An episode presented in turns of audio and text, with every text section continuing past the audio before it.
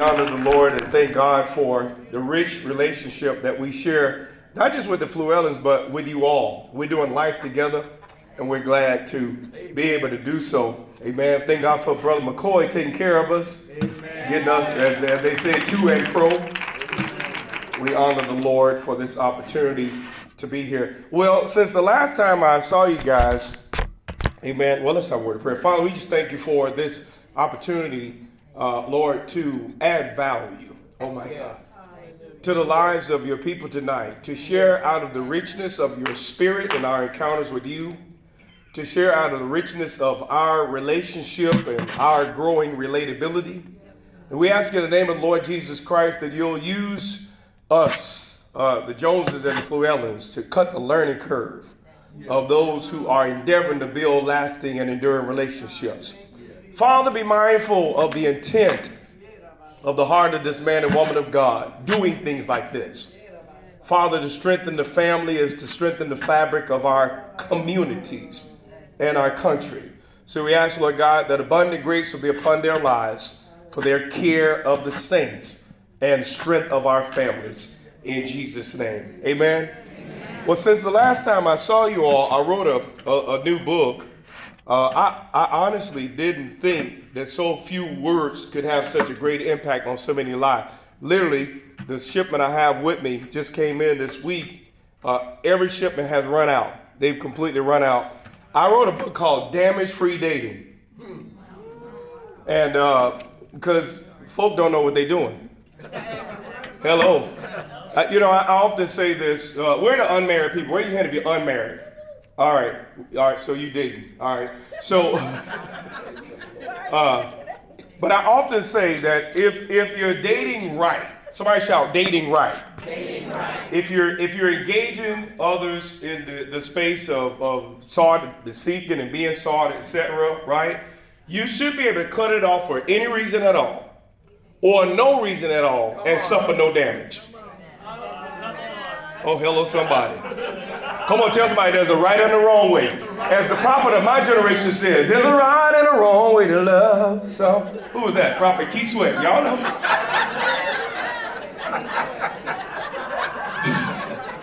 Y'all remember that? So now, if somebody say it again, if you're dating right, you should be able to cut it off for any reason at all or no reason at all and suffer absolutely no damage. A lot of people dating in desperation and not discernment. Oh my. Hello, somebody. There's people date with their feelings, not their faith. The Bible says there's a way that seemeth right. Tell somebody that's your feelings. But you got to measure all, all things through your belief system. Yeah. Oh, come on, somebody. Yeah. Got to engage all relationships through your belief system. Say, my belief system, my belief system is a buffer to my soul. No, so can't nobody just get in my life doing just anything. They test my and I have boundaries. Now, now watch this now. The way the way you know you know your value is your boundaries. Tell somebody, show me somebody with no boundaries. And I'll show you somebody that don't know their value. Now I often give this illustration because people don't have boundaries these days, right? There's a very good reason there's a fence around my yard. That's where the neighbor's yard ends. And so, because you want to protect your value, you put up a fence. Ain't that right? Because what happens if your if your neighbor builds a fence, a, a shed halfway on your yard and halfway on their yard? It affects your what? Value. Isn't that right? You have an encroachment. So boundaries are in place to make sure that we protect. See, I got to protect my value. Does that make sense? You know, there's a lot of people, and I'm going to get into what we're going to be talking about today. We're going to be talking about enduring relationships because I know these people, I know their heart, and I know that they they desire to help people that want relationship learn how to cultivate enduring relationships and help those in relationship to cultivate relationships that are mutually beneficial. Mm-hmm. Isn't that right? Yeah. But one of the reasons that so many people are getting hurt out here in these streets uh-huh. is because they're leaving home without two things one or the other. One, somebody shout one or the other. They don't have a good sense of their identity, or they don't have a good sense of their value. Hello, somebody. If you don't have a sense of identity, then you morph into whatever somebody got going on. You robbing banks now. He, he, he, I shoot, you drive, right? Now you robbing banks. Because whatever they got going on, you morph into that. Come on. And if you don't know your value, then you're prone to compromise. Yeah. And so that's why you got to know your identity. Somebody shout, Who am I? Who am I? You know, remember, and I'm going to, this is a brief on that, right? There, are- there's only one solution for identity and value, just like Christ. Yeah. If you remember when Jesus was baptized, he hadn't done any supernatural works per se. He came up out of the water, and the Father said, What? This is my what? My beloved son. In whom I am what? Well. In whom I am well pleased. Not Yeah. for what he has done. Yeah. So my value has nothing to do with what I've done. It has to do with who I am to the Father. Somebody shout, my value, my identity is who I am to the Father. Y'all got that? Oh, uh, Somebody shout, I am my Father's child. So my identity is completely who am I to the Father. Go ahead. Go ahead. Now remember this, Acts 20, 28 says God purchased the church with his own what? Blood. With his own blood. Yeah. You know, you go into a store right now. I went in the store and I bought this wonderful Google phone that's far superior than all iPhones. I don't care what y'all say. Uh. I went in that store and I bought this far superior than the iPhone Google phone, right? And I, I paid $1,100 or so for this phone, right? Now, when I gave them $1,100, I took home the what? How much is the phone worth? $1,100. Why? Because what determined the value is how much somebody was willing to pay for it. Right. Y'all better watch what I.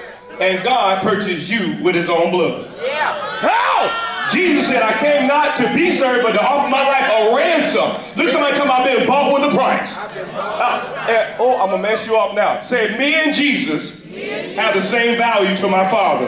Now, how do you know that? Because we are heirs and joint. Somebody shout, we are heirs and joint heirs. And joint heirs have equal value. And that means to my Father. Say, to my Father, I have the same value as the Son of God. Yeah. Yeah. Yeah. If Apostle Benny took on Pastor D as a wife and he's a billionaire, what does she instantly become? By marriage. Come on. Come on. Instantly and automatically she becomes a billionaire. Relation. Y'all through relationship. Y'all got that? Her value, her net worth changed. Yeah. And so that's why people should not be dating without a good sense of identity and value because you open for a world of hurt if you don't know how much you're worth and who you are. Y'all got that? So anyway, so I wrote that book for that. And then also, there are some of you, where the married ladies, right? If you've been married and you don't understand your man, raise your hand. All right. All right. Praise God. Y'all see that 33 years, she'll still understand me. I wrote a book called A Wise Woman's Guide to Understanding Men. And so I brought both of those. I bought a bunch up, so hope you're blessed by them. Today, we're going to talk about 20 reasons that relationships don't last these days. Mm. 20 reasons. We only need one, but uh, I got help. I got 20, right? Because we are talking about enduring relationships. And I want to turn over, if you would, for just a moment to Proverbs chapter 8, verse 24. Say it with me a ship is a ship. So even in friendship, there are requirements of that relationship. Hello, somebody. There are, there are requirements in order to make sure we maintain and cultivate. And this is the problem with many of us right now. We create what we won't cultivate. Hello. Jesus. You can tell somebody you don't just create relationships, Don't just free. you have to cultivate them. Now, watch this now. It says in, in Proverbs chapter 18, verse 24, a man that had friends must must what? Must show himself friendly. And there is a friend that's sticking closer than the brother. Somebody shout, I'm the friend. So the must is on me. Now watch this now. Oh, hello. Say it with me again. I'm the friend. So the must is on me. Turn over to Colossians chapter 3 real quick. Because I'm going to share three principles and uh, three scriptures and a whole lot of principles. Because prosperity comes from principle. Colossians chapter 3, verse 19. If you- If you don't have a principled life, you can't have a prosperous life. Now watch what it says here in Colossians 3:19. It says, "Husbands, love your wives and be not bitter against them." Right? That notice, husbands must love their wives and be not bitter. So, husbands, say with me, the must is upon me. All right. Ephesians chapter 5, verse 22. Ephesians 5:22. And it says there, Wives, submit yourself to your own husband. Come on, say own husband. Not Pastor Dolores' husband. Your own, hello, your own husband. Because a whole lot of us do a whole uh, great job submitting to somebody else's husband. All right, all right. Wives, submit yourself to your own husband as unto the Lord. Y'all got that? Say it with me, wives. The must is upon me. Now, why are we going there? Because everybody desires relationship or desires uh, desires better relationship, but they don't put the responsibility upon themselves to learn how to relate better. Say it with me. If I'm going to have enduring relationships, I must increase my relatability. And there are people that want to have relationships that don't have relatability skills. Hello, somebody. Now, here's the thing about skill it can be learned. Just like it can be learned. Everything you know about relationship right now, you learn from somebody. You either learn by instructions or you learn by who raised you, by nurture, by the environment you were in. But everybody here, whatever level at which you relate, somebody shout, this is learned relationship. And so the same way, anything you learn, you can what? Unlearn. And you never get too, tell somebody, you never get too old to increase your skills. Oh my. I want you to elbow somebody tell them anniversaries do not improve marriages. Come on, tell somebody anniversaries. Oh! In order to improve marriages, you got to know and do better. Tell somebody now you know you got to do better. You got to know. Say it with me. I only know what I know. But all I know is not all there is to know. And that means there is still time for change in my relationship. Y'all got that? In order to build better relationships, say I must increase my relatability. It's like people that ain't got no friends. Man, they ain't got no friends and don't go nowhere but church, work, and home. I was talking with one of our young ladies. She's like, Apostle, I know you said, you know, but there's always somebody for somebody, but it seemed like I ain't, I ain't bumping into nobody that's interested in me. And I'm like, daughter, you go to work, church, and home, right? There's no chance the moon is going to bump into Jupiter. Tell somebody your orbit too small. Look somebody tell, will you please go somewhere and get around somebody? Hello, somebody. You need a bigger orbit. Right now, the only person you could possibly marry is the prime guy, the UPS guy, or the mailman. Prime, Amazon Prime. Y'all know what I'm talking about. Amazon, them all the men you know.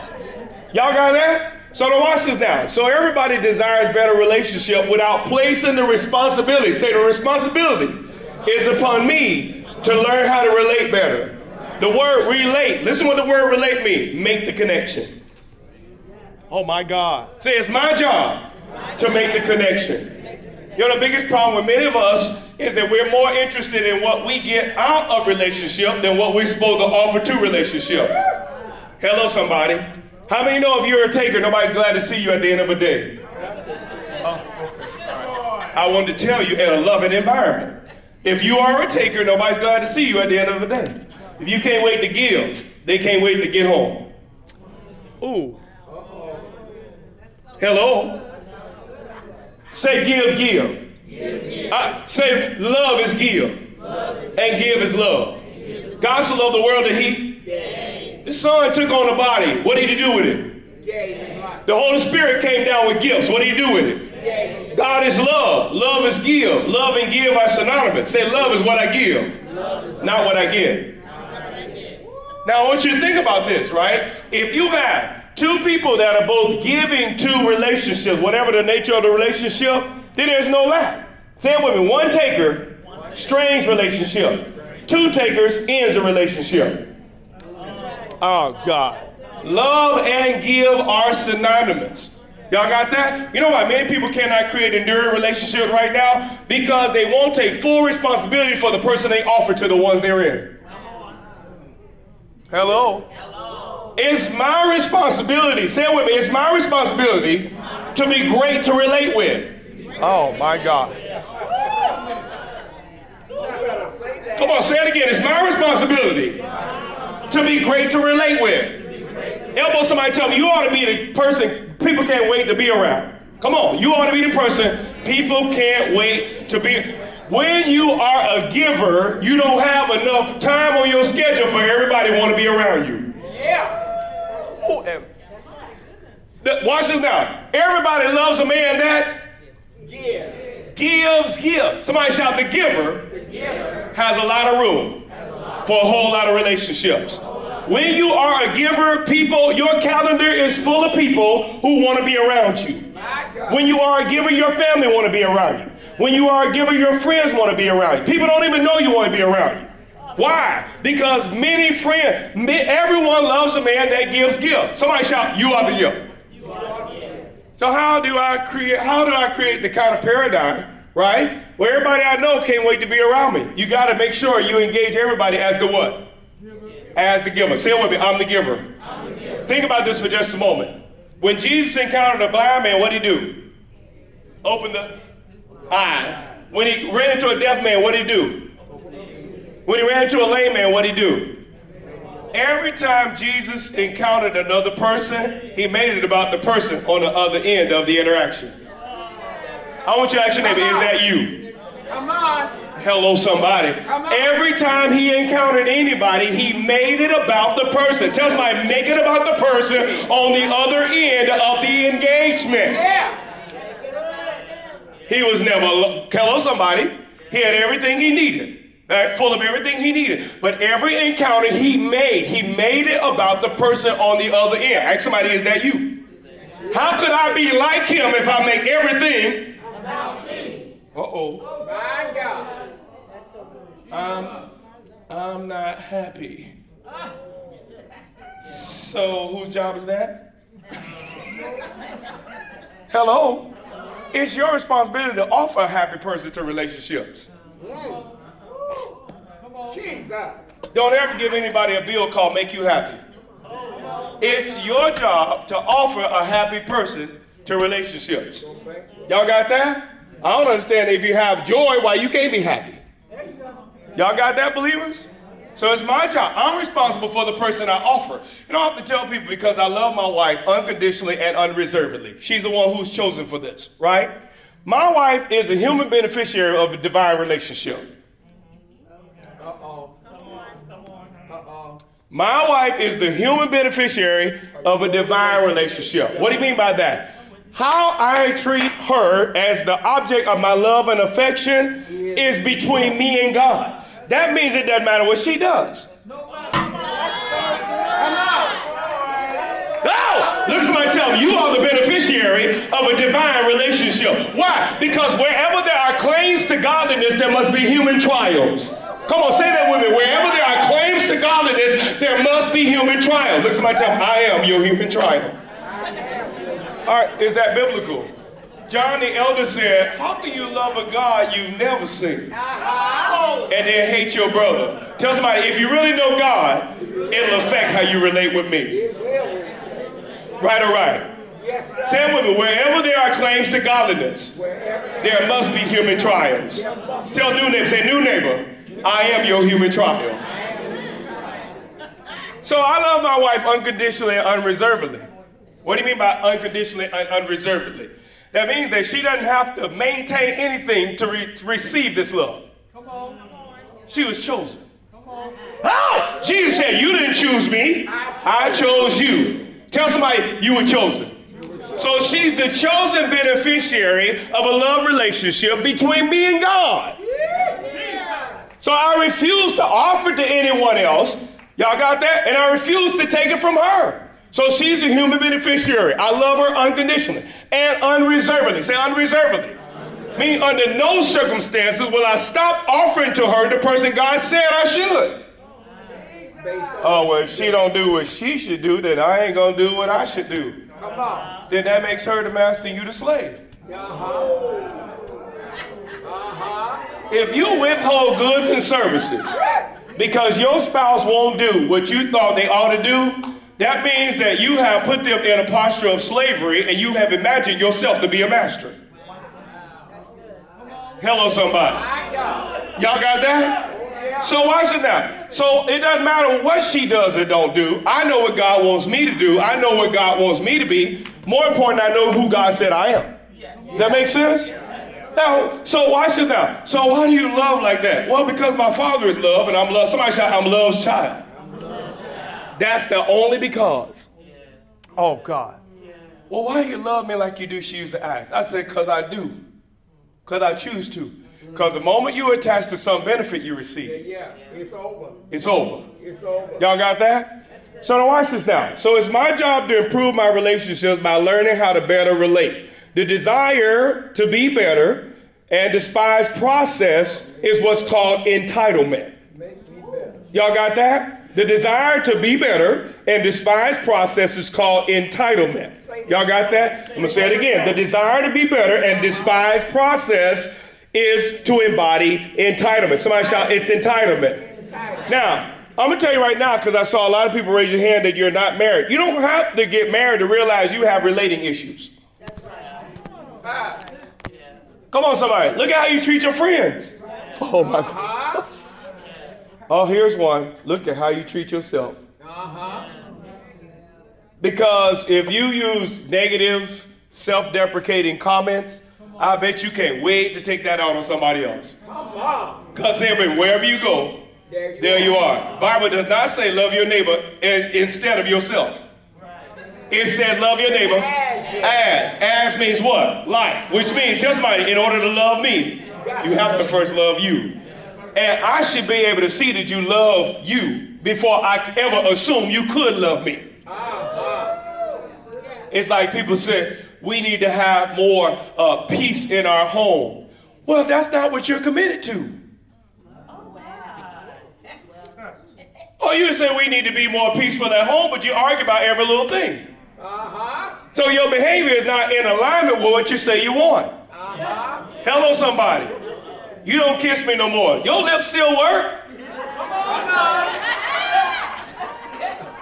He ain't even hug me. Your arms still work. Somebody shout, I've got to be the kisser. I got to be the hugger. I got to be the one doing the one that I say I want. And there are many of us right now, we want something our mindsets can't co-create. In order to birth a child, there had to be contribution on both parts. Somebody shout for a new person, there has to be a contribution for both persons. Yeah. You don't create a baby without the egg from the woman and the sperm from the man. Whatever we're gonna have, somebody shout, we gotta co-create. No! It ain't my responsibility to create exclusively what we need in our relationship. Tell somebody, you partner with me to create it. Yeah. Whatever you said you want, you have to help co-create. Y'all got that? We don't ever go nowhere. Get your calendar out and schedule something. Hello, somebody. We have somebody shout. We have to co-create it. You ain't even call me. Your phone work? Ask somebody, what's wrong with your phone?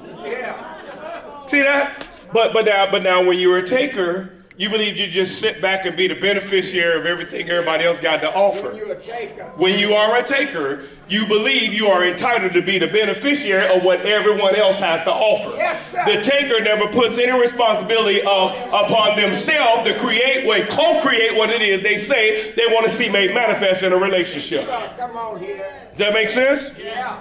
Now, let's talk about the reason. Let me get into my message now. Let's talk about the reason, all right? 20 reasons why relationships don't work nowadays. Number one, God uses marital relationship to make you aware of your selfishness with the objective of crucifying it. Y'all got that? What does selfishness look like? I, I am more into what I want than I am what you need. Okay? So God uses marriage relationships to help us to identify, make us aware. Somebody shout, I was not aware of how selfish I was until I got married. Then somebody, re- then somebody there announcing it. Up close personal relationship, smoke all your issues to the surface. Isn't that right? See that? And then what happens when people don't want to address the issue? Say if it come up out of me, it's mine. Look, somebody tell me, I ain't got you cussing. Your heart does. Come on here. Tell your neighbor, I ain't got you cussing. Your heart got you cussing. Ah! From the abundance of the heart, the mouth speaks. You got you cussing. You got some stuff in you you never addressed. You were saying hallelujah. You were singing hallelujah over this hell going on in your heart. Somebody said that came up out the heart. That came up out the heart. Now, up close personal relationships smoke everything to the surface. Yes, it does. Isn't that right? Isn't it amazing also, Ella Morris, how God baits you with their beauty? God make you, God, boy, God get you locked in. Everything you love about a man, it's just packaged just right. And then God get you in and say, oop, got him.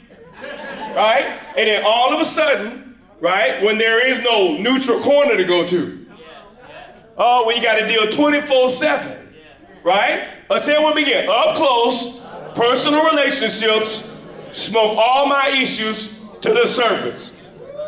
That's why I just like being by myself, right? Because by yourself doesn't expose you. That's right. I just stay to myself because because people be tripped. Well, the day tell somebody the days have changed and you still the same. That's right. Wherever you go, there you are. There you are. You know, I made a post yesterday, right? If the way you are is so right and healthy, then why the last three failed relationships say the same thing about you?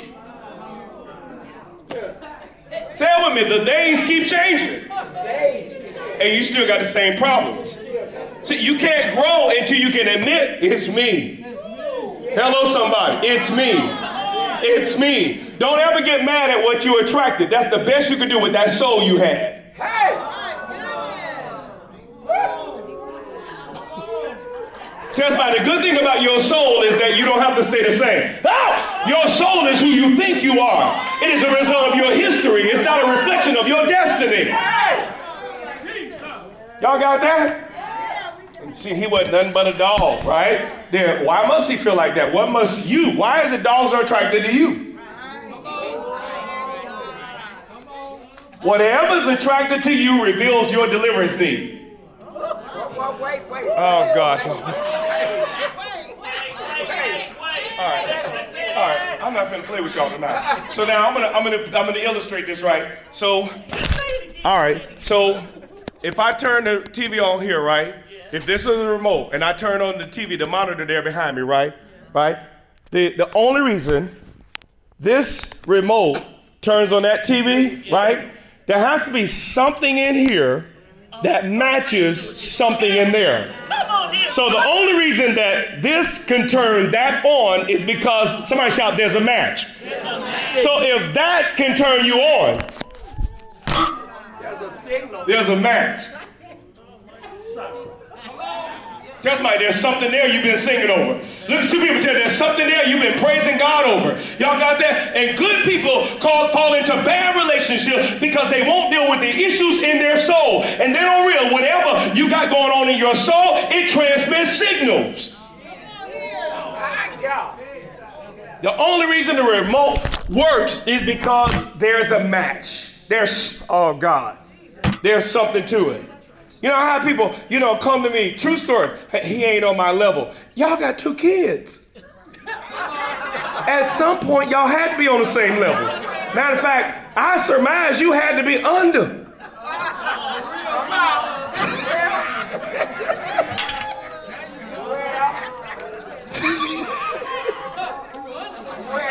God used, why your discernment kick in after you got married? That's what I'm trying to figure out. How you get discernment after the fact? Tell somebody, what's with all this after the fact discernment? yeah. You ain't got to have a child with somebody to decide they're stupid. You should have caught that in the courtship process. Yeah. Come on. Hello, somebody. That's why you hid them from the church. Come on. Come on. Boy, people slick. Oh, I'm seeing somebody. No, you dating. You full blown dating. Y'all about to get married. I'm seeing some. We talking. Y'all doing more than talking. Y'all doing that talking. Hello, somebody. And by the time certain things happen, right? Once once we get a soul tie, oh, discernment goes right out the window. Can't nobody tell you nothing once you get a soul tie. Discernment go right out the window. Y'all got that? So watch this now. So number one, God, you said with me, marital relationships. Smoke all my issues to the surface. Y'all got that? God is using my marriage to make me aware of my selfishness. Y'all got that? Now, what happens to us is that instead of addressing the selfishness as something we want to crucify, tell somebody you're defending your selfishness. Hello, somebody. And anytime we defend ourselves, uh, uh, uh, uh, defend our selfishness, we are defending ourselves against God's agenda. And that's why people are like, God, why you won't help? Because you fighting God's agenda to end your selfishness. Tell somebody that's why the Holy Ghost won't help you. You ain't on his side. You're trying to blame them for what he used them to show you about yourself. Oh, God, help me in this place. Somebody shout, that's why God won't help. Number two, why people, why relationships don't work these days. Unresolved issues. Simple as that. Unresolved issues. Stuff that, that came from childhood. Oh my God. That's what fills my wife and I and our pastors. That's what fills our, our calendars right now with married people, right? Unresolved issues that they dragged into marital relationships. Stuff they never actually resolved. Stuff buried alive that never died that keeps resurrecting itself in future scenarios. Y'all get that? So gaining resolution is a skill that can be learned, right? But you have to face the awkwardness of inconvenient conversations. Inconvenient conversations. Now, some of us right now, as soon as God gets you close to deliverance, you run. You run. I, I can't. Y'all stressing me out. No, this is the conversation you need to have. See that? You got somebody shout. You got to lean into it. You got to lean into awkward conversations, right? Why did you say that? Why did you do that? Why do you think this way? Where did that come from? Why, why, why, why, why? All the way down to the root of why it is I'm behaving this way. Come on, somebody. And most of the time, the reason we're behaving certain way now, we full blown, we 40, 50 years old, behaving like 12 year olds when we can't get our way in the dynamic. Hello, somebody. You married a 42 year old person that the moment you have tension turns into a 12 year old adolescent in their thinking. Y'all got that? Why? Because we never dealt with things that came from our upbringing. And then there's a trauma response to tension. Say tension does not mean run. Say it with me. Tension does not mean we have a bad relationship. I'd be concerned about any relationship you never had tension in and didn't have to resolve. Tension just means you got to marry something else. Hello, somebody. But we got to deal with the trauma response to tension. What are they? Fight, flight, freeze, fawn, flop. Those are all trauma responses to tension that when we have relational issues, they begin cropping themselves up as opportunities to go toward deliverance through these experiences. Y'all got that? Tell somebody, quit running from your issues. Y'all got that? Running to your parents' house ain't gonna solve your marital issues. Hello. And running to somebody Run, else. and running to somebody else ain't gonna solve your issues. Because wherever you go, there you are. Y'all got that? This is the next reason that our marriages and relationships don't work much today. Stagnancy and unintentionality about growth. Y'all got that? Look somebody tell them, no matter how much somebody love you, they don't want to feel stuck with you. Hello. No desire to improve, right? And let me share something with you. How many are married again? Raise your hand if you're married. How many, if you're married and you know you need to get better, raise your hand, right? But now listen to me very carefully. You don't need to get better for your spouse. Somebody shout, orientation matters. Say, my better is between me and the Holy Ghost. Oh, it better be between you and someone that don't change. Because if you do it for someone who is subject to change, then you are subject to changing back to whatever you were before. So I don't need to get better for my wife. I need to get better because of what the Holy Spirit is convicting me of. My wife is the beneficiary of a better that happened in my relationship with God. Y'all got that? So then watch this now. So that's how we keep growing. Say with me, I got to get better. Tell somebody, but not because of you. This is why people in relationship don't endure anymore. Because, and I'm gonna tell you the scripture that saved my marriage in the 90s. Romans 12, 21. Okay, y'all write it down. You're gonna need it one day. Romans 12, 21. You know what it said? Do not be overcome with evil, but overcome evil with good. Uh-huh. That thing right there saved my marriage. You know why? Because my wife processing some of the stuff she had gone through. She wake up, I hate you. I wish I would have never married you. My response, I love you. Glad I married you. Come on. Romans 12, 21. Do not be overcome with evil, overcome evil with good. She said, I'm leaving. I said, I'm staying with you. Somebody to do just the opposite. It take the Holy Ghost to do just the opposite. I said it take the Holy Ghost. Tell somebody it take the Holy Ghost to do just the opposite of what you feel like doing. There's a way that seems right to men, but the end there is what? You know why it seems right? Because it feel right. Feel good. Do just the opposite. You know, like some of you right now, right? You don't have to be consistent with your last bad choice. Come on. That's good. All right, y'all leaving out at 7 a.m. He say something slick out his mouth, right? And now you you all right, you waiting. Can't All wait day. till it's 5:30, All day. right? Cause you gonna get your lick back. Y'all remember? All day. Oh, I'm gonna get the last lick. Isn't that right? Y'all see that? And so now you go all day. Tell All you, day. plot. Tell somebody, would you quit the foolishness? quit the foolishness. Once you realize something is stupid, you don't have to phase it out. Come on. Just stop it. Ask somebody, is this working for you? Is, is operating like this getting you what you want out of a relationship? It's not, is it? Tell somebody, quit the stupidness. You don't have to be consistent with your last bad choice. Y'all got that? So you don't be overcome with evil, but overcome evil with good. They went out, y'all was mad, right? Take something sweet, say something nice. Uh-huh. Ask somebody where that Holy Ghost you sing about. That's the one we need in your relationships. Yeah. The, the, what happened to the Holy Ghost that makes you gentle? Y'all do realize that it's very unattractive for a woman to talk like a man, right? I'm just saying. And y'all do realize, brothers, it's very unattractive for a man to act like a woman in a crisis?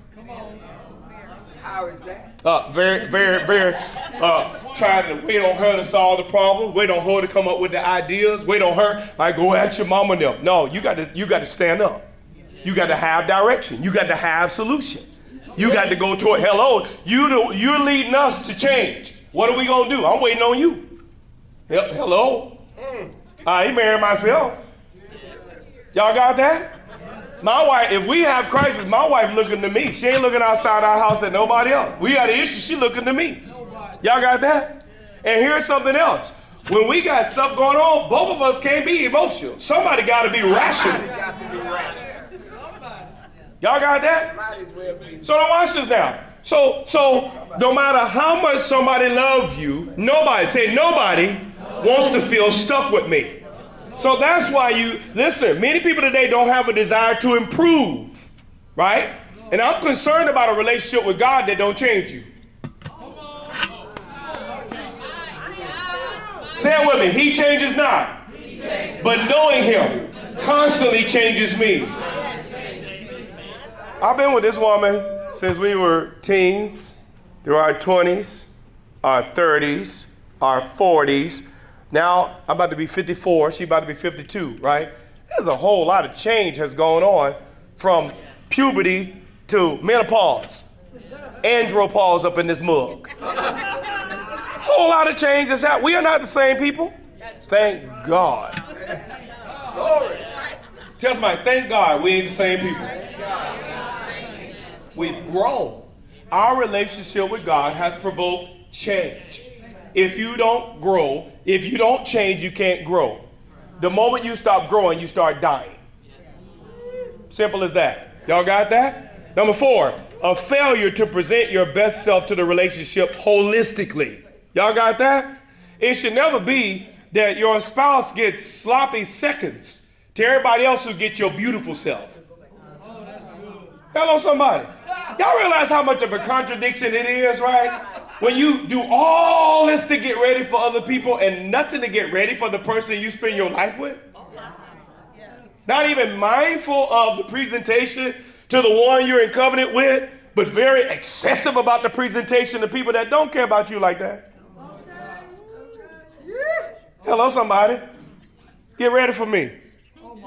Coming home. Number five, people connect for convenience and they disconnect when they're inconvenienced. Uh-oh. You know what I call that? Write this down relational consumerism. Hello? Many people today, most people, show up today as consumers to relationship. They're only concerned about what they get out of relationship. You know, I posted this yesterday. If you say you love somebody and then you start going down your list of everything they do for you, you're a user. That's right.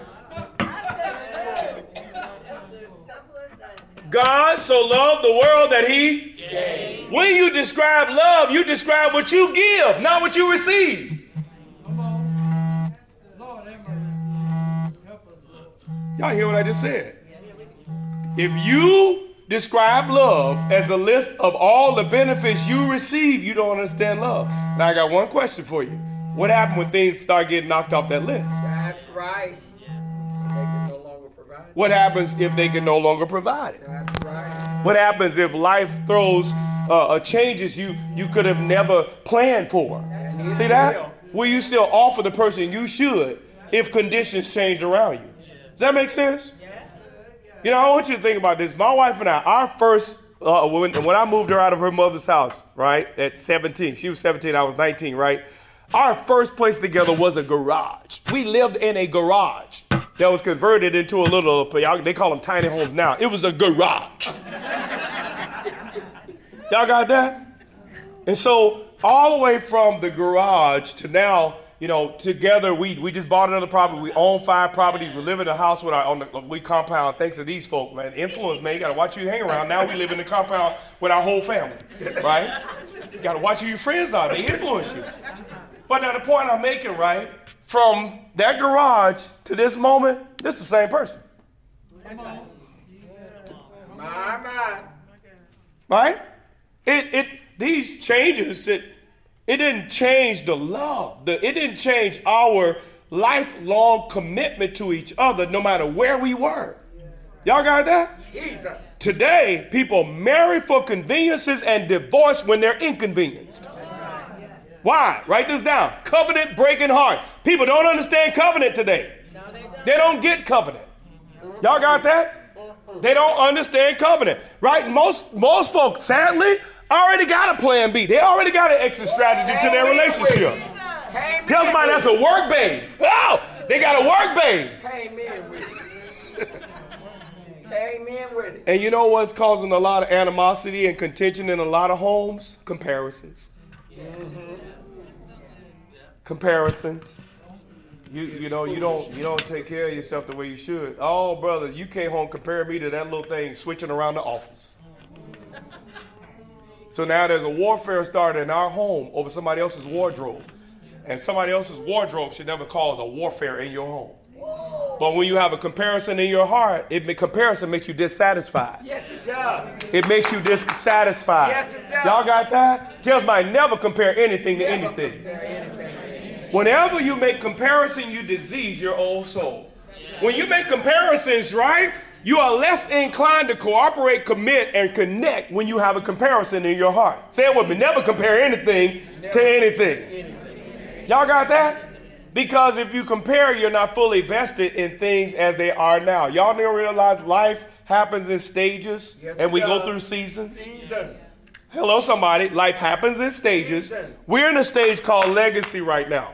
So my wife and I are building, right, for what we leave behind to our children and children's children, right? So you got to know what stage of life are we in. A season is designed to birth something or kill something. Every season, oh my God. We talk about seasons like they ain't no work. Tell somebody seasons mean work. Whenever, whenever you enter into a new season, you are either supposed to grow something you had not grown before or kill something you hadn't killed before. Somebody shout, seasons are work. You should never leave a season unchanged. Y'all did not hear what I just said. And you tell somebody you should never leave a season unchanged. If you're in a new season, what did you die to in the last season? If you're in a new season, what did you grow in in the last season? And seasons don't start with harvest, they start with work. Sowing. start with Sowing. work. Sowing. Hello, it's harvest time. No, it ain't. Sowing. New beginning. Somebody shout, it's time to sow. time And you know what? sow. You know what, Apostle? There's something go on before you start sowing seed. That's right. Because a lot of people that don't realize, tell somebody you got to cultivate that ground. You got to break up that fallow ground, and you got to deal with the rocks. Say the rocks, the roots, and the rodents. Yeah. Whoa! What do you mean by that? Rocks represent broken foundations. It represents things that used to be in your life that you're still mourning over. So you got to get to the rocks. You got to make sure that you deal with all of that brokenness that's been going on in times past so that you don't drag old brokenness into a new season. Yeah. Roots represent these old relationships. There are some people mourning relationships that it's just over. Tell somebody it's just over. Y'all will never be close again. It doesn't matter how close y'all were in college or high school, y'all will never be close. Tell somebody you got to dig up the Why? Because you can't create relationships now because you still got roots from relationships with people you had in college. And as long as there are roots in your soul, you don't make room for new relationships. I didn't say you don't make new relationships. I said you don't make room for new relationships. What do you mean? Say it with me. If I create a relationship, I got to cultivate it. Can't cultivate a relationship comparing it to that. See, you know, folk ain't like they used to be. Well, these, this how we are. Hello. Or you got to deal with the rodents. You got to deal, there are deliverances need. There are things that are going on that have to be terminated. Y'all got that? So that's the first work. Even before you start planting the seed of change and growth, you got to deal with the with the fallow ground. You got to deal with the things that are going on. Somebody shout sublying issues. Come on, say sublying issues. Y'all got that? What you still crying about? What are you still what are you what still causes you to lose your joy? What are you still crying about? What when you start thinking about start causing you anguish? When you start thinking about, you start reliving over again. You got to deal with that. Why? Because it hinders you from engaging the relationships you have now at the level you should. Y'all got that? And I want to repeat anniversaries do not improve relationship. Most of what goes on in our marriages, you know where it started? Zero to 12. Zero to 12 years old, Yeah, amen. while the cement was still wet. Yeah. That's right. That's where it happened. That's right. And because we never identified it, singing over soul needs. And never getting down in there and doing the dirty work of getting our soul. Say it with me. It's not my fault what happened to me as a child. But it's my responsibility to free myself from it so I can offer myself to my present relationships. Yeah. Y'all got that? Yeah. Now I know we talked about this before for some of our conferences past, right? But as you guys know, my wife, y'all heard her testimony about how she was molested by grandfather and all these other people, right? So there was a time when we got married, like in the early 90s, where she's like, she saw sex, sex sexuality as something nasty. She's like, sex is nasty. I'm like, no, it ain't. right? But when you have ODB coming in your room, y'all know who ODB is, right? All right, you got ODB coming in your room, right, and taking it from you, right? Your sexuality has never been anything you offer freely. So, in order to be able to offer it freely in a covenant relationship, somebody shout, you got to get it back. She had to reclaim power over her sexuality so that she could freely offer it to her spouse. What you have to do. Yeah, what I have to do, learn how to pray and fast and worship God, because she was a nun. Don't ask me for none. You ain't getting none. Don't look like you want none. Oh, that's why I became a real, he's like, we're a worshiper. Oh, there's a very good reason we're a worshiper. Hello, somebody. Because we went through dark seasons like that, well, you better know God. Yeah. Or you going to do some stuff. True story. That is where I became a worshiper. Right? You know why? Like, she don't want me. God always does. And I went vertical. yes. I went. I said I went vertical. Tell somebody sometimes you got to go vertical. Gotta go. See that? And de- real develop real. Now there was mutual deliverances going on. Somebody shout, marriage takes patience. Relationship take work. Two deliverances going on, right? She had to recover from sexual trauma, right? I had to ask God what was going on because she could not put language to what she was going through. That's right. God told me what was going on, so I have intel. The reason you're not intelligent is because you don't have intel. So, because I had intel, I now know how to fast and pray for her. And I know that I got to learn how to do something with me. So, the other part of the equation is that God was also healing something in my from my history sexual perversion. Because from my li- literally from I remember five year old. From five year old all the way up until I got born again, I was sexually active. From five years old, I was sexually active my entire all of my adolescence, all of my teenage years. I was sexually active. Matter of fact, one season my wife used to be one of my girlfriends. Because my, my uncles planted it in my thinking there's no way one woman can satisfy a man. Come on. Y'all got that? You know what I needed to be? Delivered. Yeah. And just because you got saved, Don't, don't mean you got delivered. Tell somebody, saved is in your spirit, deliverances are in your soul. Yes, And I had to now go through a process of getting those whores out of my heart. Yeah. The whore out of my heart. I had to go through a process. So you know what God was doing? Tell somebody, God's killing two birds with one stone. So God was delivering her from sexual trauma and delivering me from sexual perversion and balancing out so that there was a healthy sexual expression. But you know what he said to me one time? I was mad because she was a nun. And he said, he said, son, he said, son, sex is on the throne of your heart. And I'm here to remove it. See that?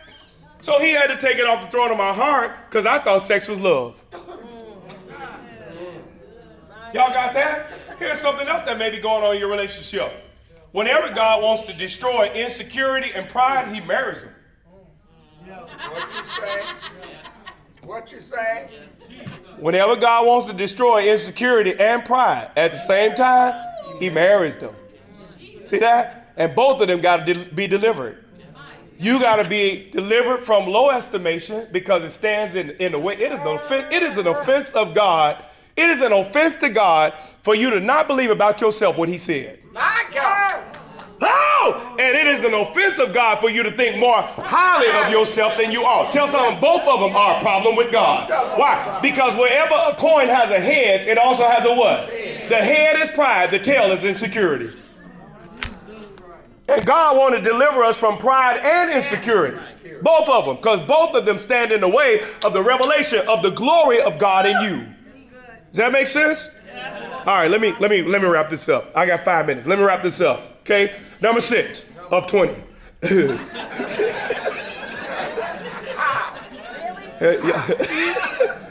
People are looking to find what they cannot facilitate. Oh my God. People are looking to find what they cannot facilitate.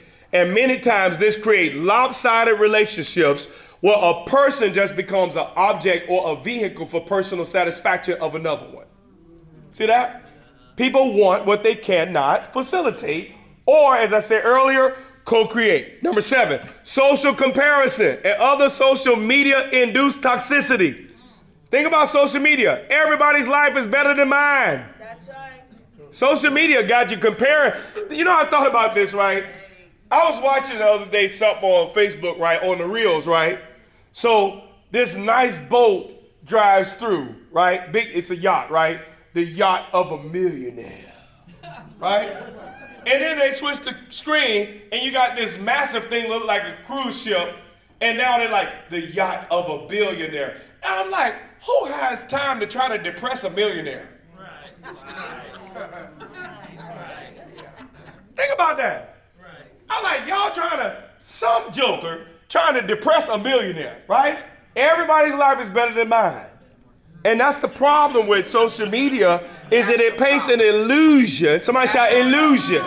It paints an illusion that other people have what you don't, have gone where you haven't, have experienced what you haven't, right? Huh? Can can, can do what you can, and it creates personal dissatisfaction, and you become a terrorist to your own home. That's right. Lie. Y'all got that? Number eight, failure to identify and eradicate broken patterns of dysfunction from upbringing. That's another reason. Many relationships. Go back, go uh, back. what I'm going back to. Failure to. Failure to identify and eradicate broken patterns of dysfunction from upbringing. This is why many relationships don't work. See, many of us don't realize you are what you are by nature or nurture. That's right. Y'all got that? And God did not make you scared of everything. Come on. My, my.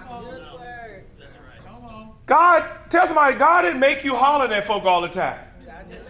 Come on. Come on. Unfortunately, the nurturer taught you, right? The nurturer taught you that this is normal to always be hollering and using your tone to abuse other people.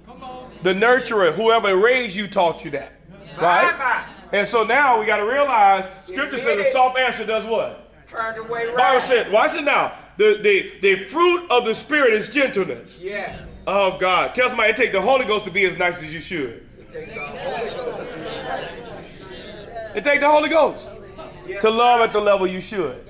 It take the Holy Ghost, right? Temperance, self-control, right? Right? He made oh he made me go there. Oh she made no no. She didn't make you go there, right? Because the fruit of the Spirit is temperance, self-control, self-governance. Give you the power to bring yourself under subjection. Y'all got that? Number nine. Someone's here, why relationships don't work the way they should. Someone's fear eventually undermines the relationship. Know why? Fear creates worlds that you are terrified to live in. Wow. Think about this.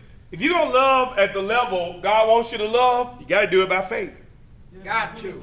You gotta do it by faith. the just shall live by what? Faith. Fear facilitates what you are afraid of. Oh my. Hello?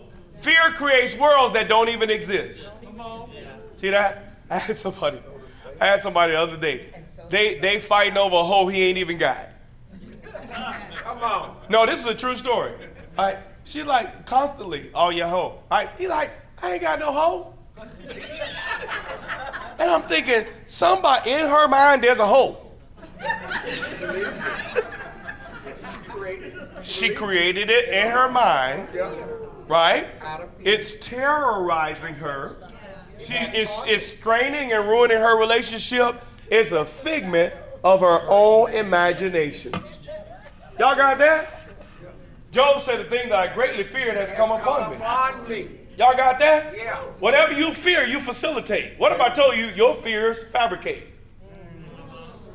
Think about it. In order to get God's will done in your life, you got to walk by faith.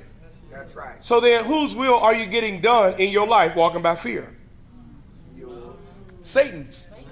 The thief comes to steal, kill, and destroy, but he needs your cooperation. Yes, he does. That's what fear does. Fear cooperates with the, the demonic agenda to steal, kill, and to destroy. I came that you might have life and, And have it more more abundant. Who said that? Jesus. And then the just shall live by Faith. Faith accommodates the will of God to bring you into abundant life. So fear accommodates the agenda of the demonic to steal, kill, and to destroy. You have you have stolen the joy from your home through your fears. And you know the problem with that? Many people today, the fears of failed relationships with their parents are now living in their relationships. Your mama transposed her fear about men onto you, and now you looking at your per- your guy is too square to be doing what your your your mama's husband did. You you married a square. He ain't no player. He ain't no.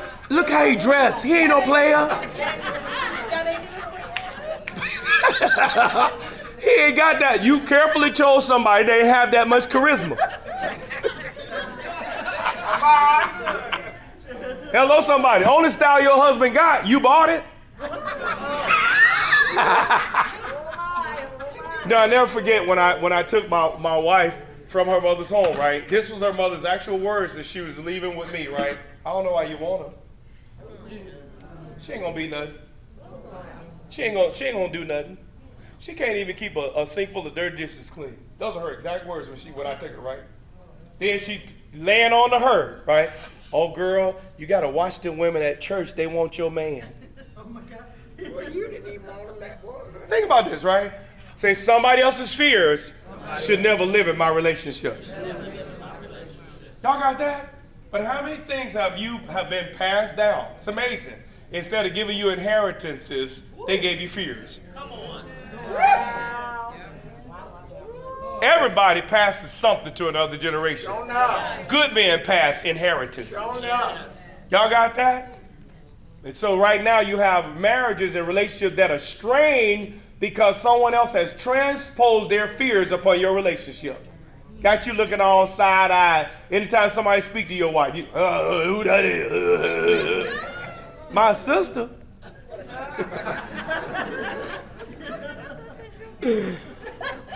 so it takes faith to love some deep, someone deeply from the heart. Y'all got that? Somebody shout, it takes faith. Now, another thing that strains our relationships is control and manipulation. Number 10. Number 10, control and manipulation. No matter how much you feed a prisoner or a slave, eventually they want to be free. Yes, sir. Yes, sir. yes, sir. Control, somebody shout control and manipulation. Those are not gifts of the Holy Spirit. Hello? I will tell you something else. There's a difference between some of your intuition, oh God, is not discernment. Come on. It is the voice of your fears. It's suspicion. Come on. suspicion, as it were. Exactly. And that kind of stuff strains relationships. Y'all got that? So we got to get rid of that. Number 11, right? Uh, the affliction of your will upon another person. Think about this God doesn't make anybody do anything. Y'all got that? So the infliction of one's will upon another, right? Look, somebody tell them never weaponize your wants. There are people who weaponize their wants. Does that make sense? You know, anybody ever, ever had a relationship with somebody that make up rules and then they try to deal with you as if those are the rules? Like, like, hello, I'm an adult. right?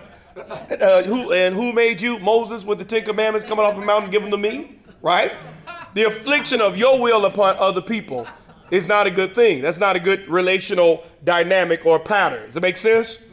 Number 12, you're either adding value or causing damage. Y'all got that? I'm a, I I don't care how long you've been married. I don't care how long you've been in a relationship with others, right? You are either adding value or causing damage. Simple as that. Now, you know why? You know why we got to draw and make it so distinct? Because you know what relationship require? Intentionality. Hello, somebody.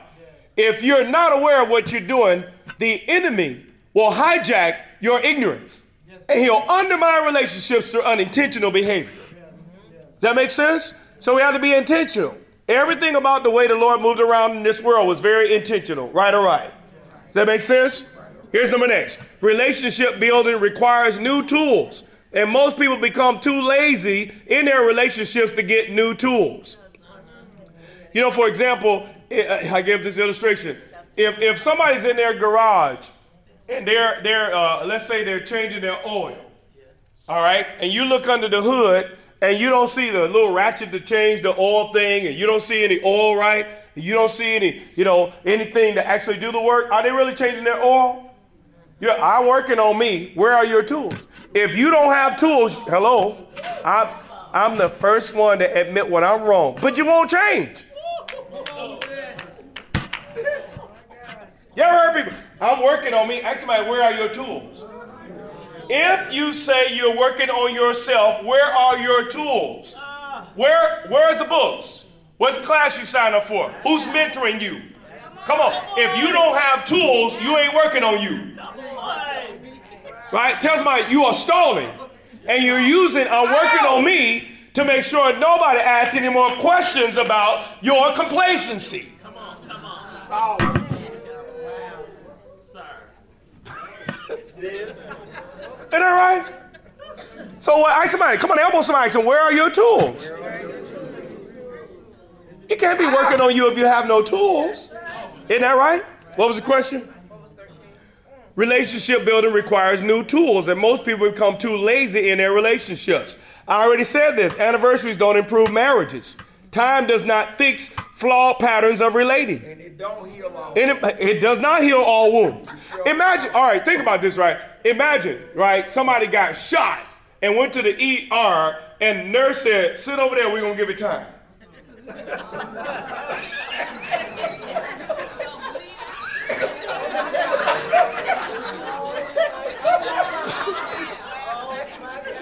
Somebody time will never heal your wounds. You better tell your neighbor time will never, a good church won't heal your wounds. Tell somebody time will never heal your wounds.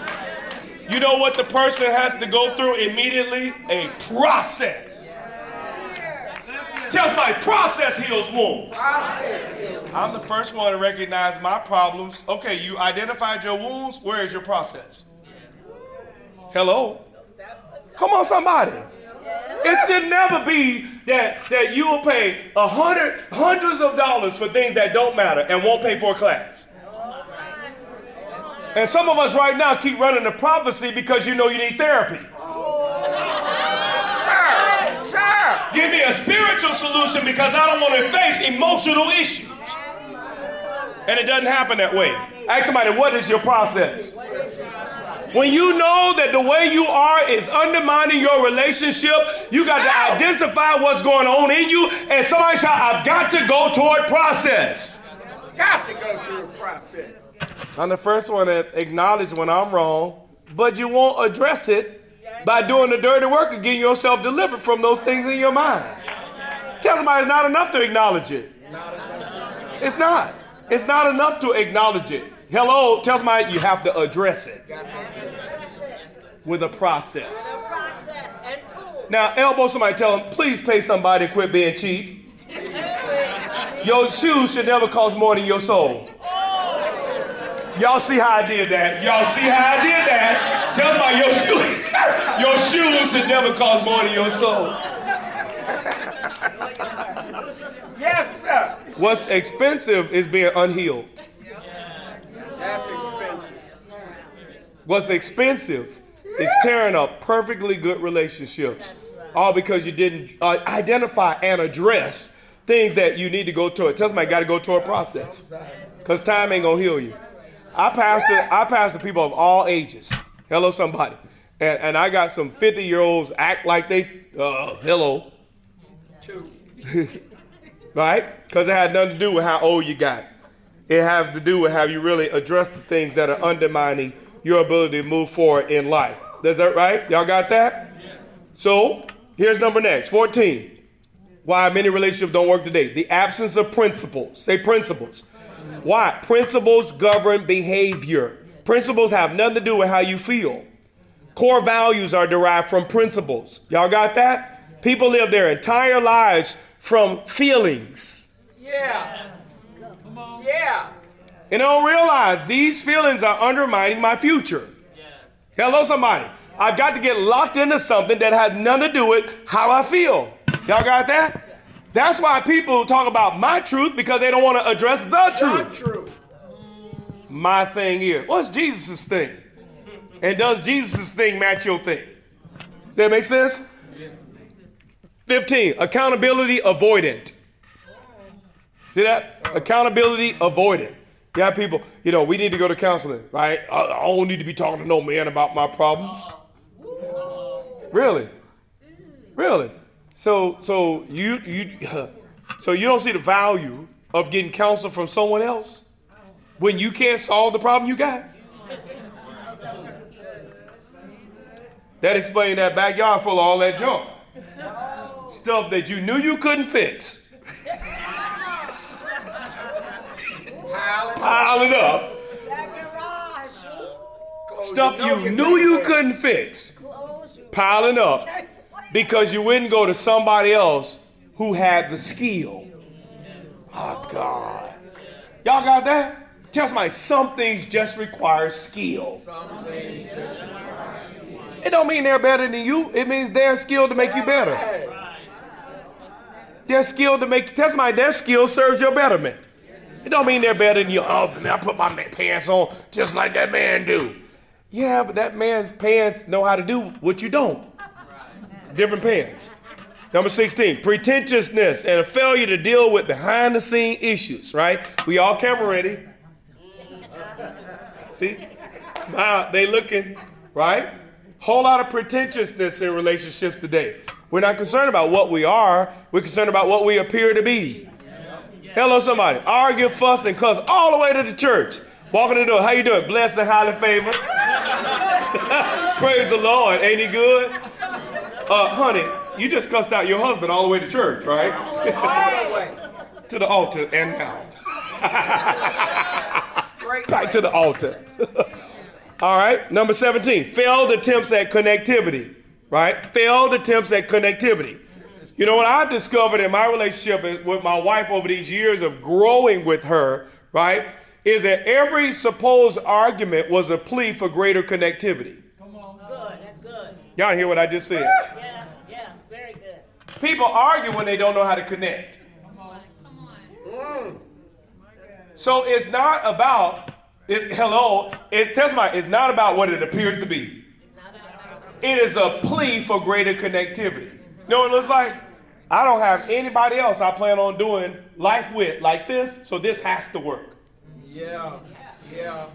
Y'all got that? This gotta work. I don't have a plan B. Yeah. So I need to be connected to you because everybody else fickle.